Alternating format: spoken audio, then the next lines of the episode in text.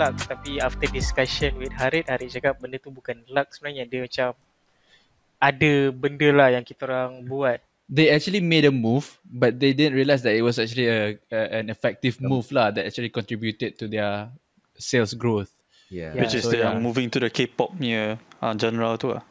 Eh no, it's more about how we structured the whole company by for uh, while we were doing this uh Yeah. this K-pop. They they they, they instead. basically they had a they have a good a pretty solid business structure basically siapa yang handle apa siapa handle logistics siapa handle the business side siapa handle design who does the marketing and what kind of marketing approach yang diorang diorang pakai kan so Mhm. they didn't realize that it, it all ni lah fall into In one place, say, yeah. uh, It fell into uh, place for this fell one, into yeah. place lah yeah so without realizing it but now as they are targeting to make even more sales so they have to actually uh, strategize first lah before they apa do the sales Mhm.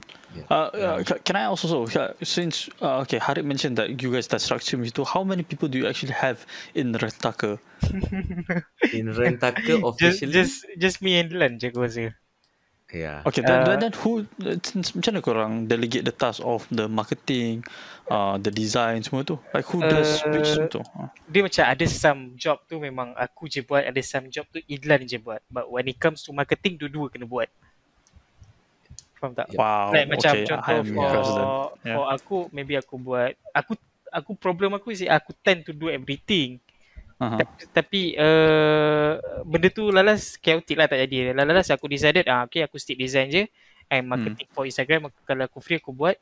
And for management punya side macam nak kira-kira apa ke or nak sorting apa ke ah itu Idlan settle. And logistik pun Idlan yang settle.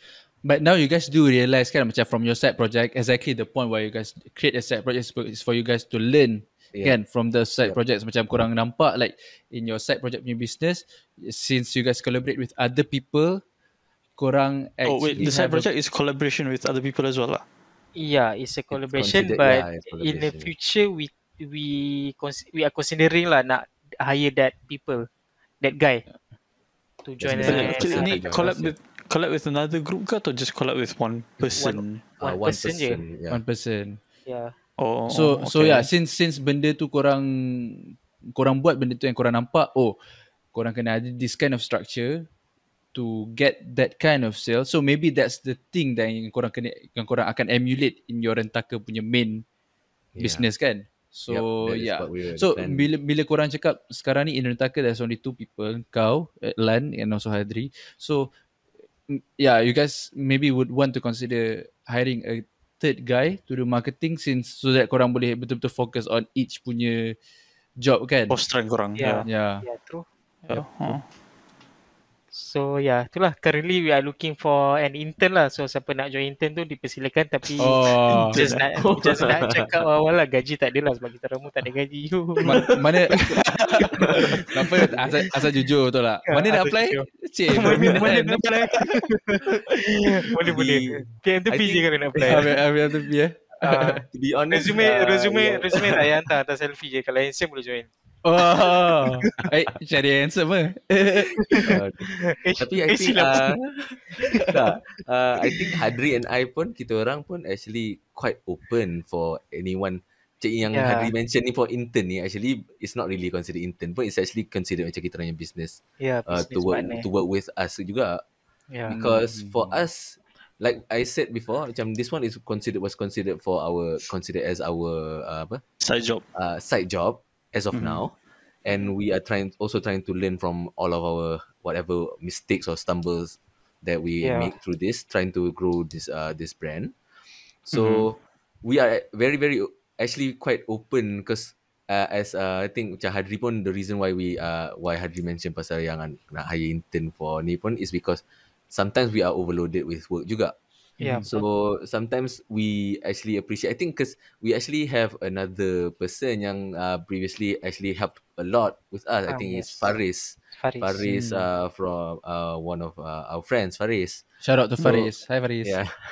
Thank you Faris. so Faris is like us lah juga. So he he wasn't really looking for something that uh uh would pay, but he's also very interested to learn and trying to Hmm. have a project lah, a personal project that's to learn and grow and help grow something Mhm. basically. Yeah. So Learn about us- business lah kan. Yeah. yeah. So for us, if people who are very open to that, to the, these kinds of things, we actually uh, very very uh, op- we are very open to. No, uh, faham tak? Sebab sometimes da, there are people yang macam nak cari orang untuk bekerja sekali but not just to make money but to gain experience but since Yeah. orang tak ada this sometimes orang tak nak pun apply company yang besar ke apa kan they just want to share experience they just want to share well, no sorry they just want to share ideas and like actually uh, apa be hands on at whatever ideas and they they have kan. Mhm. so yeah actually it's a good ni lah it's a good way to collaborate and also yeah. learn from each other lah Ya, tapi uh, nak cari in, intern tu actually it's not intern pun it's just more to business partner lah. mm-hmm. Actually nak recruit benda tu quite challenging juga. Sebab even kalau kau nak ajak orang kan so mesti orang tu macam the first Expect thing ada that- gaji, ya. Ah yes, dia akan expect ada gaji. Tapi uh, aku macam tak nak lah nak paksa sangat kan. Oh, hmm, faham, buat faham, je faham. ni for the sake of experience takut macam kena kena apa kena sound boomer lah apalah. Or maybe, or maybe to word it better, you guys are not exactly looking for an intern. You guys are lo- looking for a business partner lah kan. That's a Ah, better yes. word. Ah yes, Yeah. it's more to finding people who are open to Who can actually add value or add bring more to value the to the- table. yeah. Ah yeah, yes. to, to to this table and, and are also ready for the long haul instead of just expecting a paycheck lah sekarang. Ah Hmm. yes. That's Faham. for us lah. And- 'cause, Yeah. The only requirement yang kita orang set if you if anyone's out there yang nak join kita lah let's say Ni dia jadi iklan dah ni. uh, the, the only one requirement is kita orang just nak someone who can be with us macam during ups and down tu je Hmm. and also consistent eh tu macam dua Oh. tapi basically satu je lah macam aku macam kita orang kalau boleh tak nak lah macam oh, bila, bila kita orang dah, dah tengah nak up uh, barulah nak macam nak Ya, jadi business partner tapi by that time korang tak jadi business partner je lah dah jadi Faham. macam paid workers je lah so Hmm. uh, right now kita orang nak cari someone yang macam tu lah macam aku dengan Ilan aku dah consistent for about satu tahun lebih kan Ilan kan Uh, uh, kalau consider when we started brainstorming kira dah one year two months I think bulan 9 last year. Ah, Second. so kita orang nak someone yang macam tu lah. So macam every time ada problem ke, macam instead of macam chow ke, macam came up with a solution ke or came up with a new plan ke. Hmm. Kita orang nak tu lah. And also dalam kita orang punya team, kita orang tak adalah macam Ui kau buat tu, kau buat tu. Macam kita orang macam masing-masing aware of our punya own task and work What to we can lah. contribute Ah, lah. Yes. Masa uh, lunch hour berapa jam? Working, working apa, working apa flexible. Oh, flexible. Ah, okay, nice. Ah, Yeah. okay. Asalkan, asalkan kerja siap betul tak? Ah, saya kerja Nah. siap je. Like kita Okay, orang so- akan ada weekly meeting macam tu and Ah. plan apa nak buat. Oh, macam promote kerja pula. Tak apalah, tanya lah soalan lain. Ah. so other than other than like wanting to get more people to join your team, you know, basically you guys are positioning yourself, your business to grow lah kan.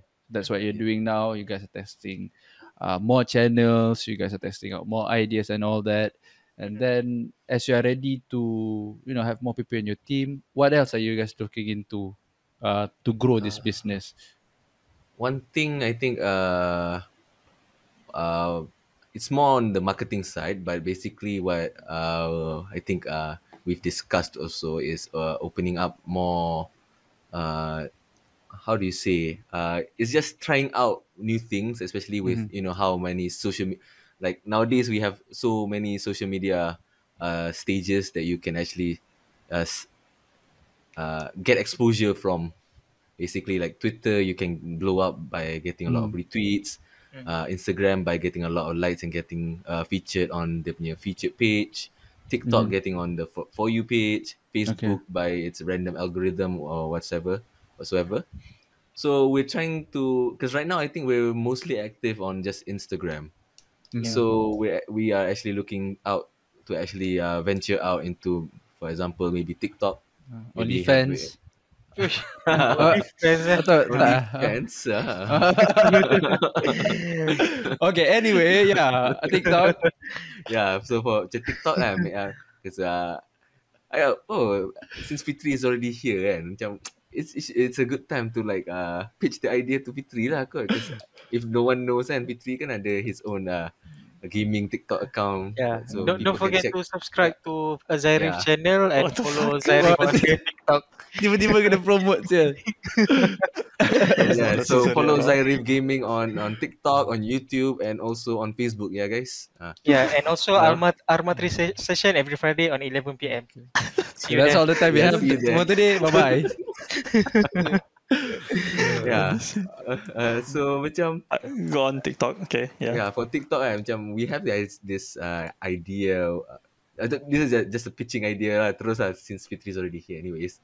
So uh, for us, because we one thing that uh, we realized that we want Rentaka to go towards is actually towards uh, uh, becoming a an apparel for the gaming community lah. For one of the thing, one of the things is to become a an apparel punya store for the gaming community and also the geek community lah basically.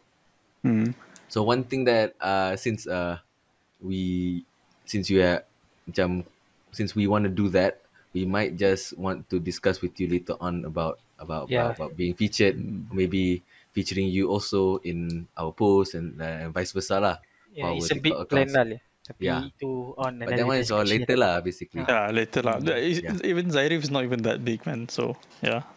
Yeah, but it- but it's always good to support each other kan. I mean, Yeah. Yeah, it's a, yeah, yeah. But that, that- that's the thing though. Young making these small businesses, it's always like that. You, that's why people say, yeah, the networking is the most important thing, you know. Uh, Yep. Because Correct. yeah, when you have more businesses like this helping each other, that's how you really grow. And then you never know down down the line, karang, everything becomes into one this one big company. That's you know all of these people with all these unique talents are coming together into. Yep. Yeah. Very Yeah. Well, okay. So sekarang ni you guys are still on the um, apa nama dia traditional cyberpunk. Are there any other branches yang you guys are planning to go towards? So, because you can now see yang probably K-pop is also you know like a thing as well. Are you are, are you going to like move towards there? Is that going to be a separate product ke atau uh, you know how are you going to incorporate this all together under Rentaka? Are you going to actually incorporate this all under Rentaka ke macam mana? Like what's your future plan lah? TLDR. Sorry aku berbebel lebih. For now, the K-pop merch punya brand tu will be under Rentaka lah. But once we dah confidence that it can grow by itself and member aku tu dah dah apa comfortable dah hand, handing uh, apa jaga company tu sendiri dan kita orang akan bagi uh, dia lah untuk jaga the company tu di K-pop merch Mm-hmm. itu eh, kita orang punya future plan lah and also uh, the cyberpunk and traditional tu will still uh, is still part of the plan akan ada. Tapi kita orang akan try to cater on local punya needs juga lah sebab most of ki- kita orang punya uh, apa minat kan more to something yang minimal kan. So kita orang try nak make it more minimal. Mm. kalau boleh. But I guess it it also means that korang sekarang korang sedar yang korang kena fokus on one thing at a time kan? So sebab sebab korang tak nak lose focus Yep. so macam kau cakap like okay korang nak try to uh, systematically run the K-pop side of the business on its own so that when it's uh, feasible when it's up and running you guys can uh, lepaskan on- lah how yeah. to say not lepaskan lah but let it run on it on its own kan and then Yeah. korang emulate whatever strategy that's already working and then pump it into Rentaka, Rentaka, the main core yes. the the core side of the business so yeah, I mean that's a that's a pretty solid I mean how to say uh plan lah kan Ya, tapi Mhm. since kita orang tak banyak workforce, the best thing me and Dylan can do is try to apa nak efficientkan everything lah in terms of Hmm. design ke apa Hmm, ke hmm, pre-order ke. So if macam kita orang rasa necessary to spend money on that, kita orang akan buat lah kot. Mm. Ya, Tapi I think uh, I I- I don't want to give advice ke apa tapi right now you're still in the growing stage lah. You're not out there making money yet. You're in the stage of growing this brand first, getting it betul-betul recognized first Yep. and yeah, then afterwards probably the money starts rolling in. Uh, Inshallah. Yep. yeah, inshallah. Yeah, yeah.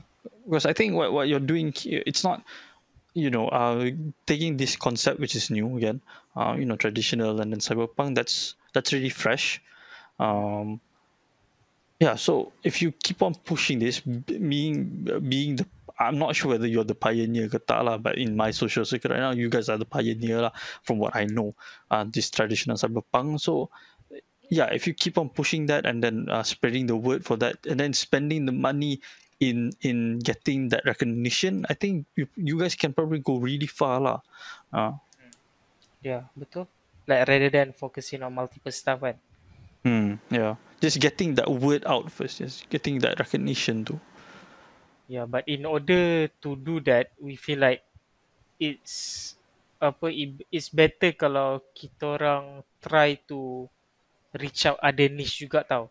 Macam sekarang ni kita orang try to reach out the K-pop punya uh, niche in order Hmm. to get the database from the audience in order Mhm. to test out the products lah macam in terms of the quality blah blah blah semua tu kan. And Mhm. also we are considering to go to gaming punya niche jugalah. Mhm. Sebab cyberpunk and gaming kan dia macam in boleh It kata sort in of one comes in hand in hand jugalah Yeah. sebenarnya. Ah, yeah. know, Aku rasa- especially nowadays. Aku rasa bila bila kau cakap you guys macam kau cakap kan kau nak try to get the database from the K-pop um group first and then you guys want to try to you know take whatever strategies that's working from there and implement implement it into your rentaka which is the cyberpunk punya community Mhm. that's actually a bit how to say that would Difficult work. lah. Uh, yes, that it's difficult Uh, because it's, it's- def- it's definitely totally Yeah. different, Different groups genres. and different Yeah. genres, Yeah. different target audience. But what would help you guys is if you guys can figure out the process exactly. Because, Yeah. like for example, how you guys first do the market survey, for example, kan, and then from that stage, you guys go on to how to fulfill whatever requirements or whatever their desires, kan. And then you Yeah, yeah. guys come up with a product yang tu. So basically that kind of stages yang korang figure out. But the how to say the details definitely is Yeah, going to be different. Yeah, Mhm. mm-hmm. actually it's just not the database lah yang kita orang nak ambil uh, juga. Actually is the macam aku cakap tadi more to the product punya quality semua tu kan. And kita orang punya flow in the Hmm. production. So benda tu Yeah. still kena test it out. So, kenal imagine- kenal orang basically ki- kilang mana yang buat Ah, baju yes. best Yes, semua. And yes. Quality kan- of each kilang, right? Yeah. macam in order macam nak upgrade tu ke nak upgrade ni ke any logistik ke. so that's So, more on the back imagine- end punya operation lah kan Yeah, business side so imagine yeah. kalau kita orang macam implement ni semua kat rentakan. So akan ada banyak benda lah yang akan jadi. So kita orang takut it will ruin the brand lah a bit. Hmm. Ha, Faham, so faham. kita orang pun punya knowledge on the production pun tak adalah macam power sangat.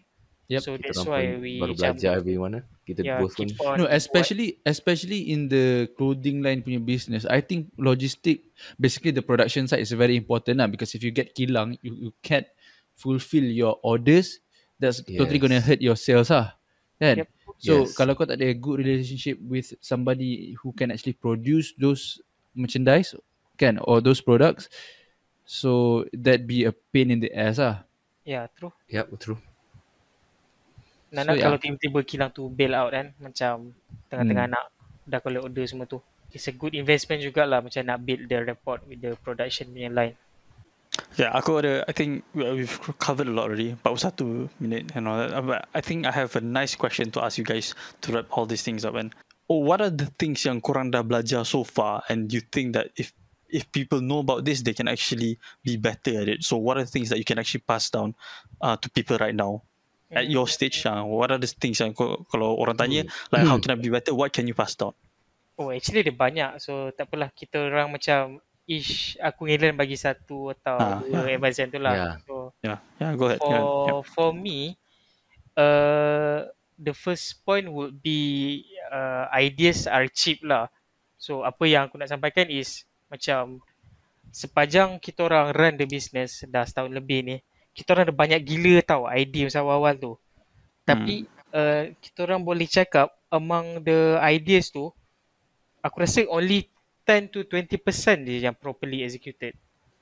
So my advice is kalau kau nak start something uh, business lah especially macam try not to pergi jauh sangat. Try not to be macam ambitious sangat. Just macam oh kalau kau dah ada idea okay macam mana nak buat benda ni? Kalau tak jadi apa nak buat? Tu je. So, Adalah, kira dia macam macam fokus focus on one product and then fikir daripada A sampai Z lah on that Ah, one yes. product. Ah, Oh. yes. Ah yes, focus on one thing je and macam marketing. Okay, saya Hmm. kena buat, okay, buat macam ni, macam ni. And itu je. Hmm.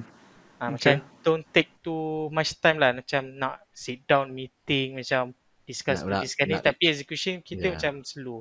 Hmm. Itulah yang Actually, that's advice. that's actually a very like good advice because orang bila yeah bila orang macam ada idea and whenever they want to start a business, they always you know have Overthink. good Think. ideas, Yeah. yeah, and they Yeah, overthink overthink about that one yeah. particular idea, and then belum buat lagi that idea, orang dah fikir pasal idea lain pula, and they never like actually Yes. get. Yeah, I exactly. mean, Aku, yeah, aku betul, rasa betul. Grumpy Green pernah tegur benda ni. Dia cakap uh, kadang-kadang orang nak buat bisnes ni dia asyik tunggu timing je tapi tak start pun. So guys Oh, jangan lupa you, Lan? dengar episod uh, Grumpy Green Okay. special episode yang kongsi. Function Yes, Haji. Ah, Kita nak rekrut kau pula boleh tak? so link dekat bawah je boleh tekan. What, what, what about you, Lan? What, what do you have to uh, say for passing down in your section of the business that you handle? Yeah.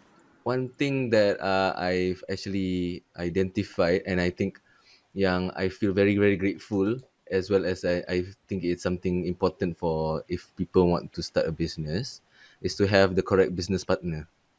Hmm. So for me, because I think uh not me lah, because uh, uh, to be honest, this is uh one of my first few uh first punya uh business uh, lah, which is with Hadri, which I think is very very uh it's uh pretty blessed punya business part uh, apa business punya partnership lah.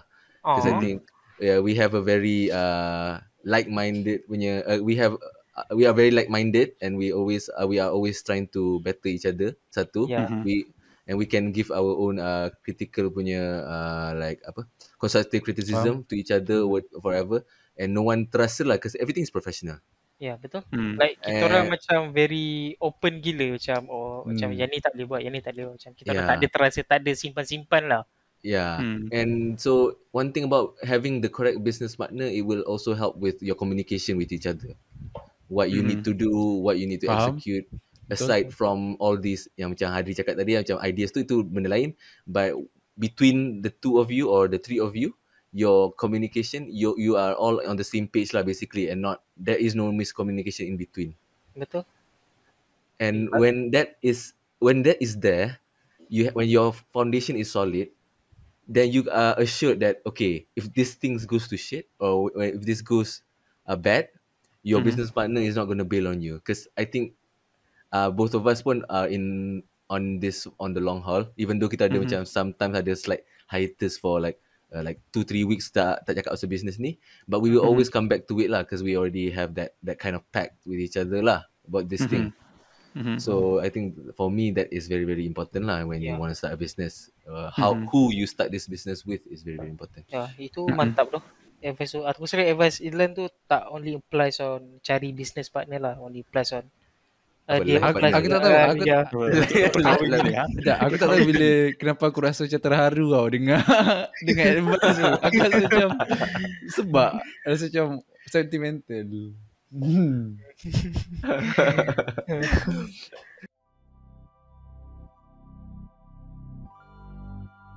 Thank you everyone for listening. Hope you enjoyed this week's episode.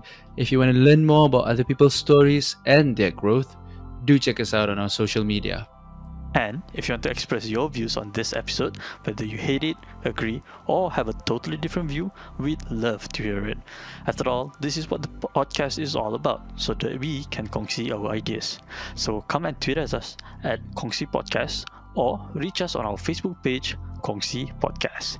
So see you guys again next week. Bye bye. Bye.